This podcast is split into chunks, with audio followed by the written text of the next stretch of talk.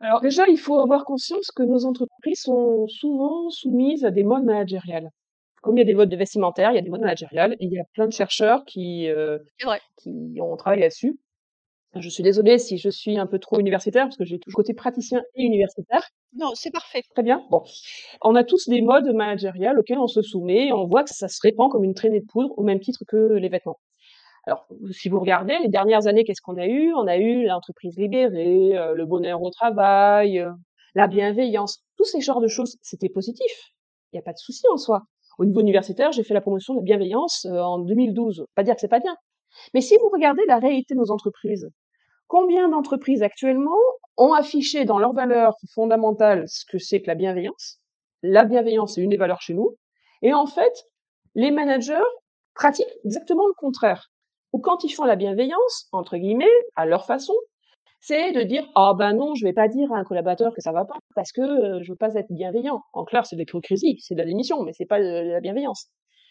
Alors vous avez un problème dans ces cas-là, c'est que vous avez énormément de gens qui se disent ah ben mon manager ou ma direction, il y a ce qu'ils disent et ce qu'ils font, et c'est pas la même chose. Absolument. Et donc, si vous voulez travailler sur les questions de qualité de vie au travail, mais au sens qualité de vie et conditions de travail, faire plus de prévention primaire, comme je viens l'expliquer, bah, il faut déjà qu'il y ait une cohérence entre les valeurs professées et les valeurs vécues. Il n'y a rien de pire que de se dire le manager, il, dit quelque chose et il le fait pas. Et donc, l'authenticité, c'est déjà la base pour mieux mobiliser les gens. Euh, Est-ce que ça veut dire que euh, c'était pas une attente avant? C'est-à-dire, qu'est-ce qui fait que tout à coup ça devient aussi prégnant? Est-ce que c'est parce que les entreprises, il y a eu une espèce de mode des valeurs aussi, et ils ont été rattrapés par la patrouille des salariés qui ont dit OK, euh, tu mets ça dans les couloirs, mais en fait c'est pas en vrai. Est-ce que c'est ça qui fait qu'aujourd'hui c'est devenu assez prégnant, ou est-ce que euh, il y a toujours eu des valeurs, sauf qu'aujourd'hui il y a une attente plus élevée de la part des salariés? Je pense que les valeurs, c'est, on a besoin de valeurs en tant qu'humain pour se construire. Quelles que soient ces valeurs, c'est inhérent à la nature humaine. C'est aussi inhérent au groupe. Pour faire partie d'un groupe, on va, euh, pourquoi on va se conformer? Parce que, ou, ou se rebeller, parce qu'on est en accord avec les valeurs ou pas du tout?